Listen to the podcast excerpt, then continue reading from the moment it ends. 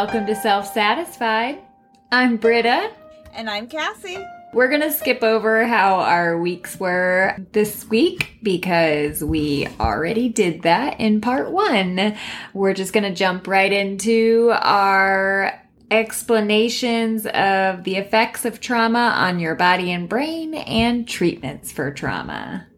So, how does trauma affect us in the long term? Cassie is going to tell us a little bit about the effects on our mind. So, I just want to start off by mentioning research shows that all forms of trauma have a strong correlation with substance abuse. They've done studies of adolescents that are in treatment for addiction, and over 70% of those adolescents cite histories of trauma exposure. Teens who have been sexually abused or assaulted are three times more likely to abuse substances than their peers. So trauma, particularly early in your life, is a clear risk factor for addiction, which, as we said, is a mental health disorder in and of itself. So a big one that you typically hear is PTSD which stands for post traumatic stress disorder. It's believed that approximately 3.6% of the global population suffers from PTSD, which seems like a low percentage, but that's around 324 million people worldwide. So that's a lot. this is something that's often associated with combat or sexual assault However, there's a lot of other things that can cause this. In one study of adults with PTSD, 48% of the participants were victims of sexual abuse before the age of 18. On top of combat or sexual assault, this can be caused by major car accidents, plane crashes, things of that nature, natural disasters. They did a study after Hurricane Sandy and found that approximately 14.5% of New Jersey residents suffered from PTSD six months later. Uh, death of a loved one, major illness or injury, school shootings, terrorist attacks, traumatic childbirth experiences, witnessing violence or traumatic events. This can be witnessing the event firsthand or secondhand, learning about trauma that happened to a loved one.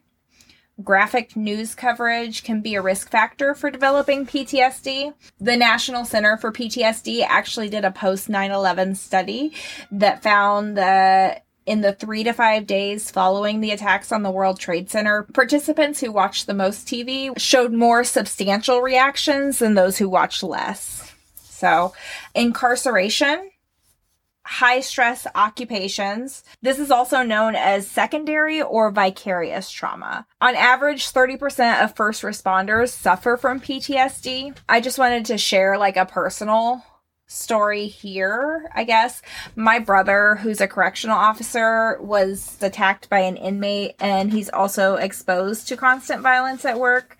And that's something I know has created some severe issues there. And also, my ex was a social worker exposed to violence, abuse, neglect, and suicide through the families he works with. I'm I'm not a mental health professional. I'm not going to diagnose like say either of them have PTSD, but I can say for certain that being in those just in those environments can be extremely troubling on your psyche and have a lot of impact. It's important to note that not everyone who experiences trauma will develop PTSD even if it's the same event experienced between multiple people. Risk factors it for PTSD if you have experienced prior traumatic events, this can kind of make you more susceptible. There is a link that they've looked into of a possible genetic predisposition, but this is something that hasn't really been proven. Limited social support following the event, multiple traumas at the same time or within a short span of time. And this doesn't, it doesn't have to be multiple big traumas within the same time. It can be one big T and several little T's or something like that. So to be diagnosed, your symptoms have to last more than a month and be severe enough to interfere with daily functioning. And some of the symptoms are flashbacks, nightmares, isolation, disassociation, emotional detachment, heightened anxiety, avoidance of trauma reminders, and a risk of suicide. They say that risk of suicide is 5.3 times higher than that of people without PTSD and up to 13% times higher if there are additional comorbidities. And this is according to the National Center for PTSD, which is where I got a lot of this research from. There's also CPTSD, and this is complex post traumatic stress disorder. So the difference between the two is PTSD is usually experienced after a single traumatic event, whereas CPTSD is the result of repeated ongoing trauma. When you experience long term trauma, your body develops coping mechanisms or habits to protect yourself. So trust issues, constantly expecting danger or something negative to happen. This can be caused by ongoing domestic abuse or violence, repeatedly witnessing violence or abuse, growing up with prolonged exposure to domestic abuse, war zone, gang violence, etc., experiencing abuse or neglect as a child, torture or kidnapping. And some of the risk factors are the same as PTSD, but there's also trauma occurred at an early age or inflicted by someone close to you or someone you trusted, inflicted by someone you see regularly. Those with CPTSD will also experience the same symptoms as PTSD, but typically they'll experience more, whereas someone with PTSD may experience them separately or fewer, and they'll also experience them much more severely and intensely. Long term difficulties maintaining relationships is another one. Difficulty managing or regulating emotions. Feelings of worthlessness or guilt. Physical symptoms such as headaches, chest pains, stomach aches, etc. And then once again, suicidal thoughts. The treatments for these two are similar, but CPTSD also includes skill skill building, so learning to trust others, addressing feelings of worthlessness and creating supportive relationships, etc. And the treatment is also more intense, frequent, and extensive than PTSD. Another result of trauma is BPD.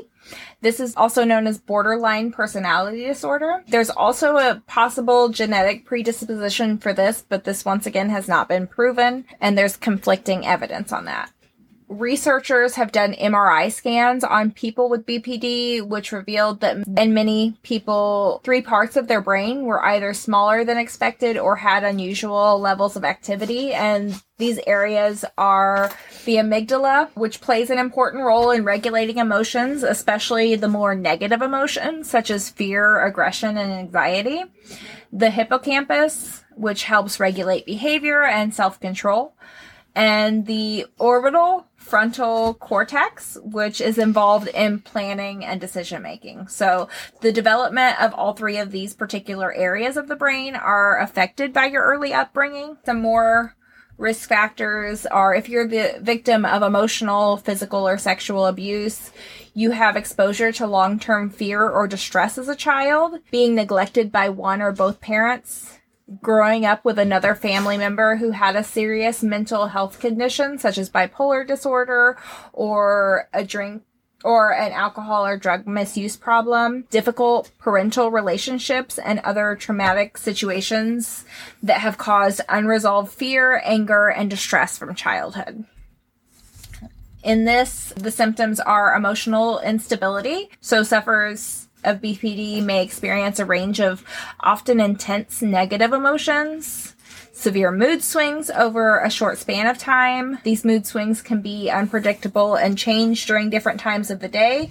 So some people have said that they feel better in the mornings and some in the evenings. It's just different for everyone. And then frequent suicidal thoughts and ideations. Another one is impulsive behavior. So there's the impulse to self harm, such as cutting or burning yourself with like a cigarette uh, and stuff like that. Impulsive suicidal thoughts or intent or attempts reckless or irresponsible activities such as binge drinking, drug misuse, spending or gambling sprees, promiscuous behaviors, such as unprotected sex with strangers, um, things like that. Another symptom is intense but unstable relationships with others, fears that people will abandon you when you need them the most, constantly texting or phoning somebody, calling in the middle of the night, physically clinging to somebody and refusing to let go, threats to harm or kill yourself if they leave you. On the flip side, it can also result in feeling that people are getting too close and smothering you. And this provokes intense fear and anger, emotionally re- withdrawing, rejecting others, and verbal abuse. This may result in unstable love hate relationships people with BPD have a very rigid black and white view on relationships. So either everything is perfect and the person you're with is wonderful and amazing, or the relationship is doom and that person is terrible. Basically the worst. And they're essentially unable or unwilling to accept gray area. So it's kind of like a go away, please don't go state of mind. One more symptom is disturbed patterns of thinking or perception or also known as cognitive distortions or perceptual distortions. This includes upsetting thoughts, thinking that you're a terrible person, or feeling like you do not exist.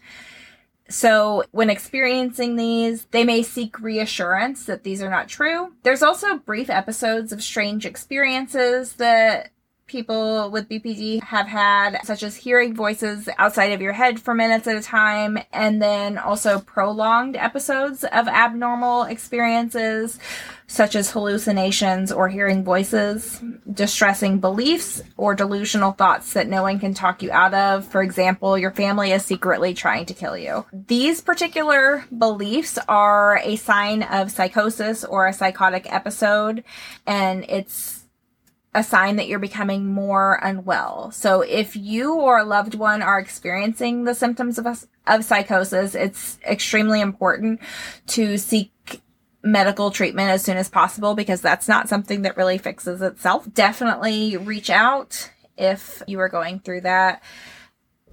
There's an internationally recognized assessment for determining whether someone is suffering from BPD, which I'm not going to go through right now, but I will we'll post a link to it. I actually I I actually went through it with my psychiatric nurse at one point because we had talked about what was wrong with me. Which I don't have BPD, I have, you know, other mental health disorders. So once diagnosed, it's recommended to tell close family or friends and people that you trust about your diagnosis. And there's a few reasons for this one is many symptoms affect your relationships and involving or making them aware may aid in treatment. And the second reason is that those who are close to you can remain alert for signs and behaviors that indicate an, an incoming or current crisis. I'm going to talk about how trauma affects our body. I'm sure you guys have heard like trauma is stored in the body, or there's a pretty popular book about trauma called The Body Keeps the Score. So, what does that mean that trauma is stored in the body? Basically, when you go through a traumatic event and don't fully process it, Cassie mentioned this earlier, it's stored in your brain and causes actual physical changes to your brain.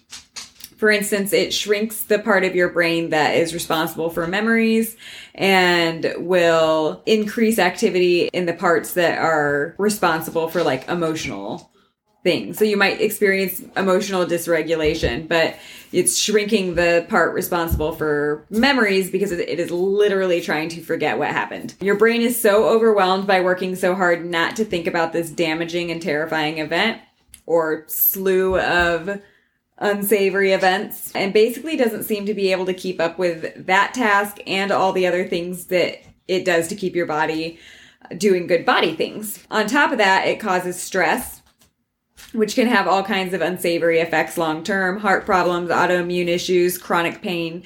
Etc. I've seen some personal stories of people who thought they had some mysterious like autoimmune issue or chronic health issue and after going to therapy and realizing they have trauma and processing that like physically felt much better because again their brain was putting so much of its willpower towards like don't think about that thing that happened when you were 6 mm-hmm. that it was not doing the things that it should be doing to keep them healthy. Also, think back to the times that you've had a trauma response out of nowhere. So, like when you're triggered by something, what reacts first? Do you think typically when you're triggered by something unexpectedly, do you think, oh, this reminds me of that time my dad did this thing? Or does your body react? Does your heart rate elevate and you get a little bit sweaty and you may feel faint or whatever because there's a stimulus that you have not even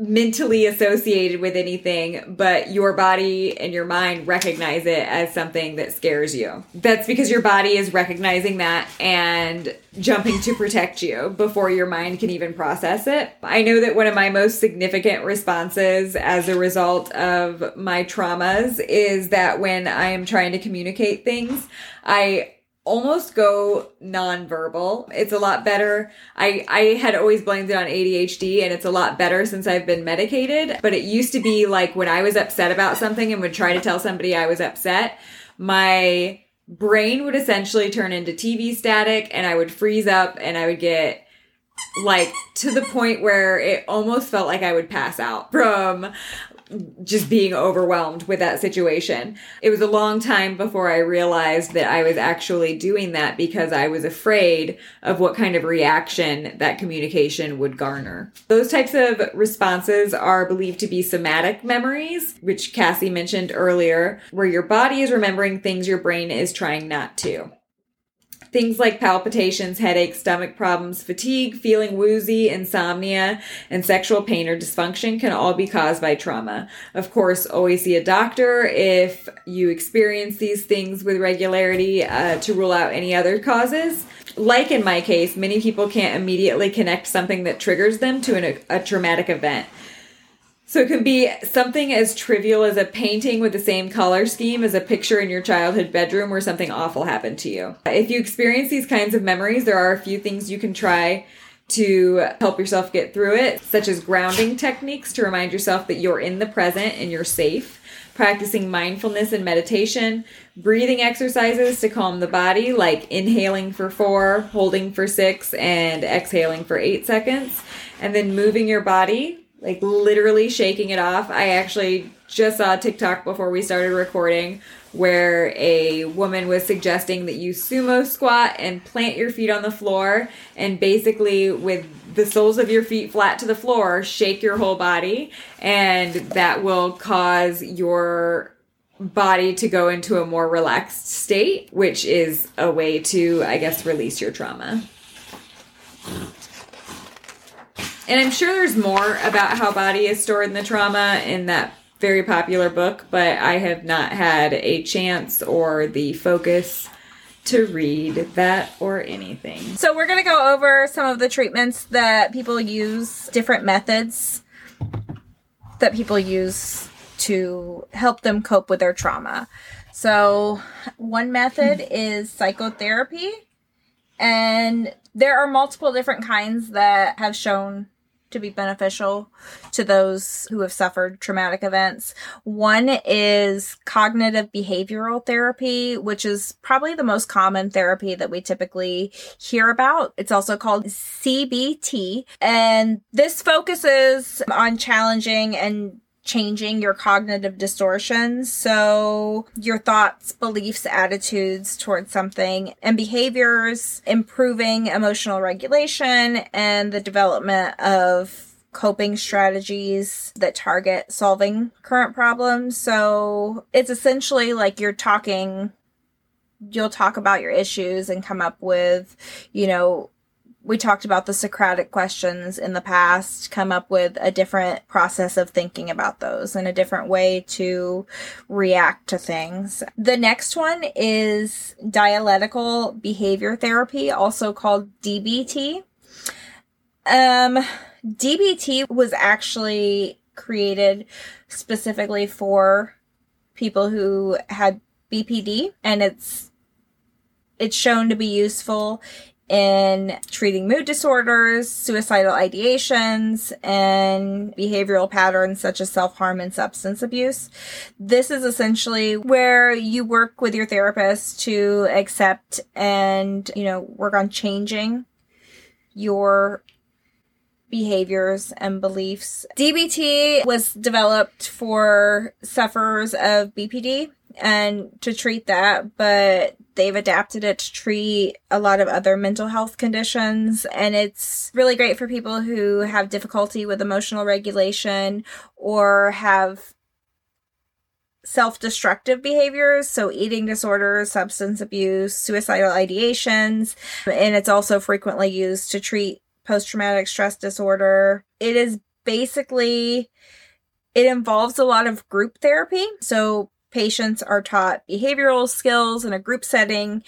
You get individual therapy with your trained professional and which is essentially like you learn the behavioral skills and adapt those to your personal life and phone coaching where you have you know you have your therapist number and you can call them and receive guidance on coping with difficult situations that you're currently in a lot of it focuses around mindfulness and living in the moment so paying attention to what happens inside of you your thoughts, feelings, sensations, or impulses. Another therapy that we don't hear of as much is cognitive processing therapy or CPT and this is used specifically for post-traumatic stress disorder and related conditions and it includes some elements of cognitive behavioral therapy. The whole idea behind it is it conceptualizes PTSD as a disorder that you don't recover from. So in CPT therapy, there is four essential parts to it. Educating the patient about the specific post-traumatic stress disorder symptoms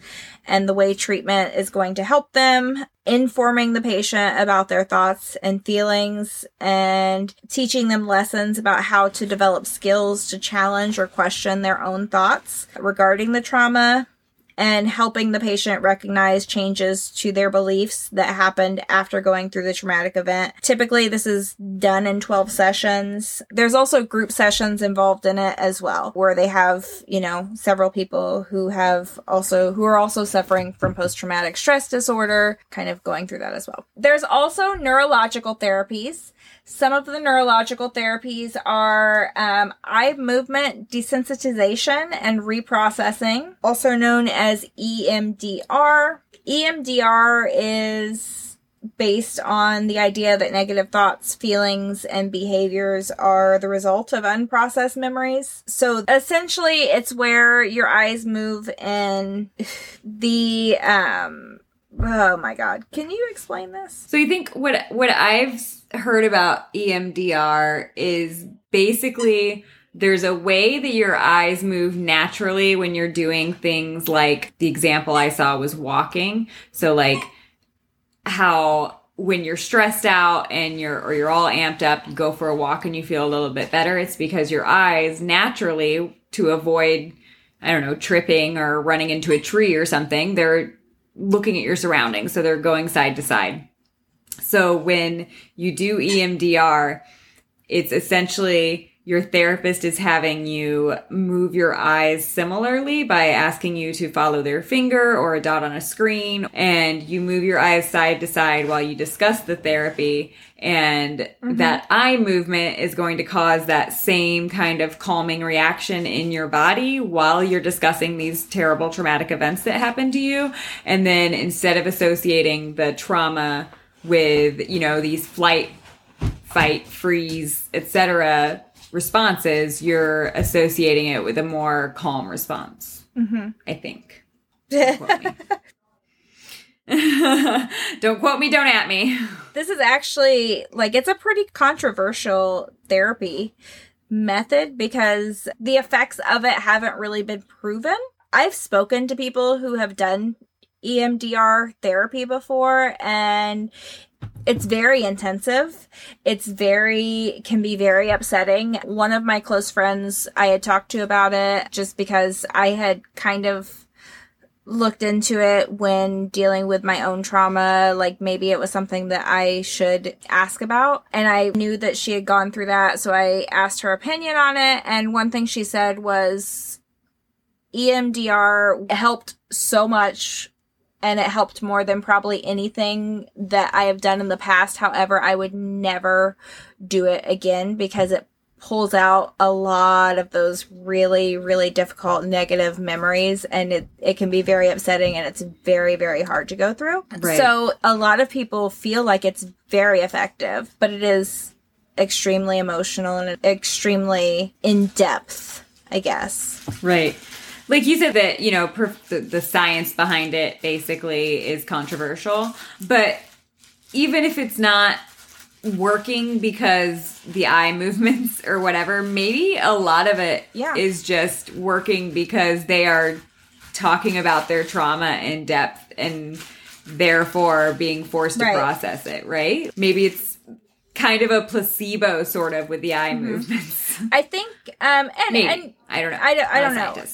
I don't know what it is. However, I do know personally that I have spoken with people who have found it very effective. Right.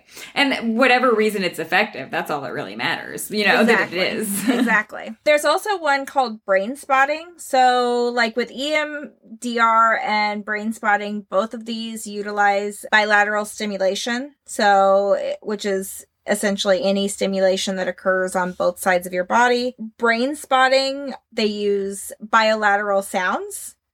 Which are sounds that are designed to play alternately on each headphone. Many clients will find these sounds to be relaxing and a specific soundtrack can naturally evoke certain emotions and memories.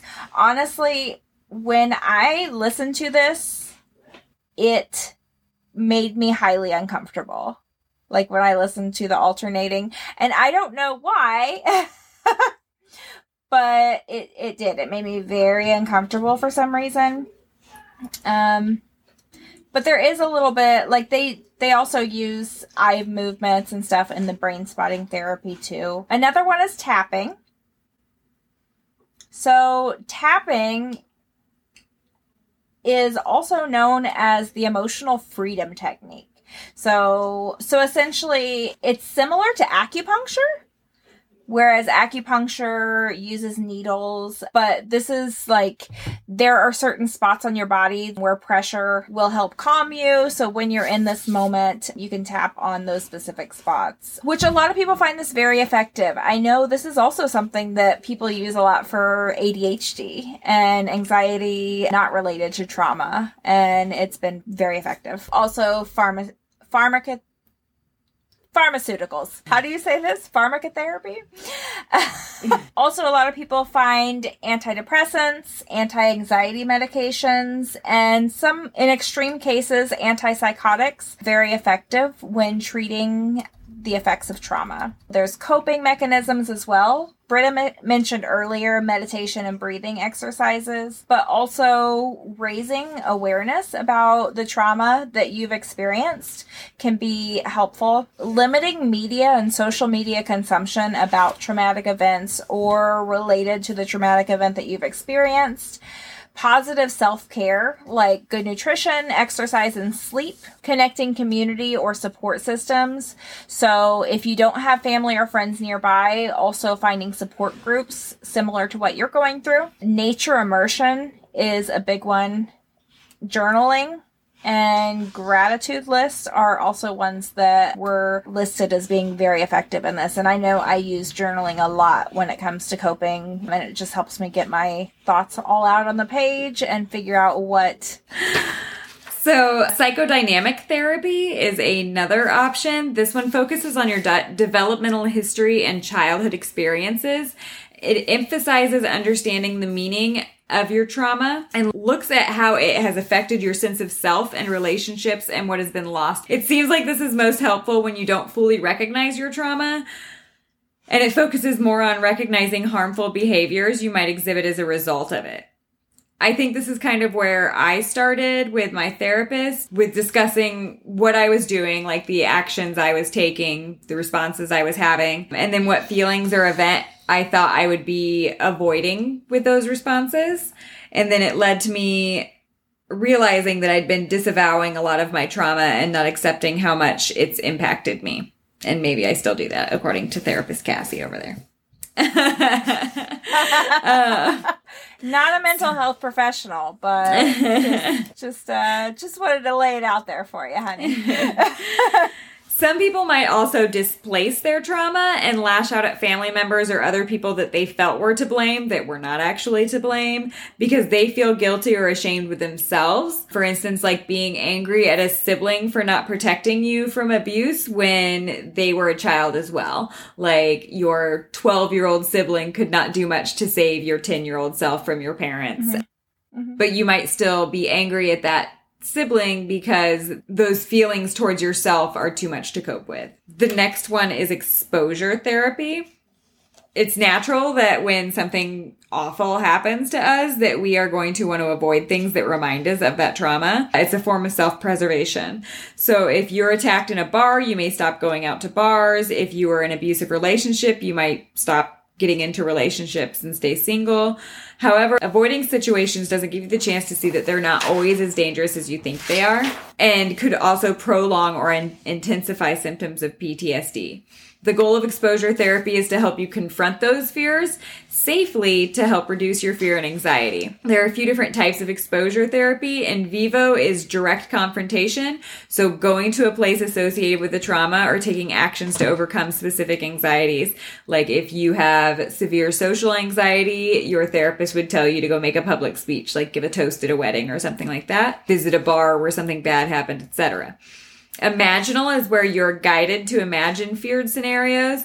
This would be used when it's not ideal or possible or safe to actually expose yourself to something. So, like somebody who experienced trauma in the form of combat might be reimagining their time in the service with their therapist in their office. Interoceptive was originally created to help with panic disorder, but has also been successful with PTSD. The idea is to confront the somatic response by causing them in a safe and controlled manner. Like your therapist might ask you to basically hyperventilate on purpose. So, you know, breathing very quickly to cause yourself to hyperventilate and kind of give you anxiety. That way they can show you tools to help you calm yourself back down. Mm-hmm. And then prolonged exposure combines all three types of those stages in multiple sessions. Group therapy is exactly what it sounds like. It's sharing your experiences with people dealing with similar things. If you're going to do group therapy for trauma, you need to be mindful to choose a group that's appropriate for where you are in your healing journey. So if you're in a safety or victim phase, you would focus on a you would choose a group that's focusing on self care or coping skills. If you're in the mourning or survivor phase, you would choose a group that focuses on telling your story. And if you're in the reconnection or thriving stage, you would choose a group that's focused on creating connection. Hypnotherapy is using hypnosis. There are a few different kinds of this as well. Memory regression would be reliving the moments in various states of intensity the therapist would cultivate what's called a dual awareness so that the individual can experience the event in their state of hypnosis without repression or dissociation, but know that they are safe in the present. So while they are reimagining this, essentially, it's kind of an exposure therapy to the next mm-hmm. level, I guess. But the therapist would also be able to tell them while they're in their, this hypnotic state that these memories seem really real. What you're experiencing feels really what real, but you are here now in my office and you're safe. That way they you know, don't go into a full panic. Reframing or restructuring is reliving the moments but giving them better outcomes, like an abused child having an adult come to protect and support them. This allows for empowerment and can help neutralize unhelpful trauma responses. This is kind of like I think you spoke when we talked about healing your inner child. Yeah, like talking yeah, about yourself coming in to rescue mm-hmm. you. So this would be similar to that. And then there's this one I found really interesting: anchoring resource states. So once the memory has been restructured and you created a better environment within that trauma, so you know you have your person who comes in and helps you through that moment in whatever way and now you're associating it with these new feelings of empowerment, safety and calm, you can create a physical action to associate with those feelings, like pressing your fingers together. That way when you are in a trauma response, when you're feeling triggered by something, you would press those two fingers together and it would help you activate that resource state and naturally bring you back to a calm level. So that was a pretty interesting one. Mm-hmm. I've I saw some of those on TikTok and I've used them before where like holding your wrist. Mm-hmm, mm-hmm. I think you sent me something on TikTok where you're like like tugging on your eardrum or not your eardrums. We're so tired. Stick your fingers in your ears, get in there, yank those bitches out. Then you won't think about your trauma because you're in terrible pain, physical pain.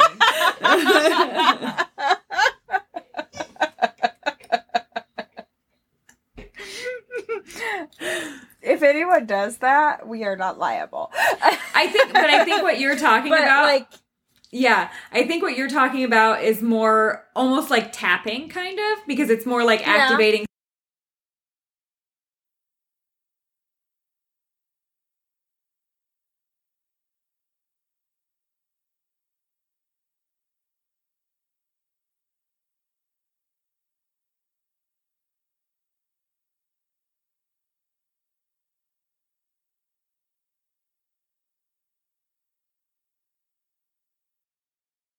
Certain points on your body. Mhm. This is like where you would purposely make a motion, and it could be anything. It could be tugging your ear, squeezing your wrist, pressing two fingers together, touching your nose, Mhm. blinking your eyeballs. I don't know, whatever you want it to be. But uh, this is something that you purposely associate in that hypnotic state Mhm. with a feeling of being calm and empowered. That way, when you are about to go off the rails, you can employ that that action and the idea and you know forever the skeptic over here so i'm like does that really work? But the idea is that pressing your fingers together in the moment when you're fearful of of whatever whatever response is happening pressing your fingers together would almost immediately calm you down because your brain is now wired to associate pressing those fingers together with feeling good and calm. And I think that the like the wrist squeezing and the the ear tugging is more of a like these are points on your body that just help you feel calm. I could be wrong though. I could be wrong about I don't everything. know. Everything in this episode could be false. You guys don't know. I don't know. Nobody knows. Yeah. yeah. All right, so that is all we have on trauma. We do have a couple of listener bright spots this week. The first one is Amanda says that she finally got to meet her nieces and her nephew. Shakes fist at pandemic. So it's very frustrating. I understand. So. Um, Andy says, My bright spot was that my brother was able to attend Thanksgiving yesterday after getting COVID last week, thanks to his vaccine. Louder for anyone who can't hear me in the back because they're still doing their research. He was confirmed not contagious in roughly three days and was fully asymptomatic by the time Thanksgiving rolled around. So that is awesome. that is amazing. Very important that if you're able to that you go get that vaccine Yes. and protect the people Yes. that cannot. And vaccines work, people, and they are safe. yeah. FDA approved right, even. right, right. They do not change your genetics whatsoever. and they're not going to make you magnetic. Damn it. oh, I was hoping for it. I wanted to become Magneto. All right, so next week we are going to talk about suicide prevention. So we will catch you guys then. Have a great week. Yeah. Damn it. Dude, I stole it again. I do it every week. Have a great week.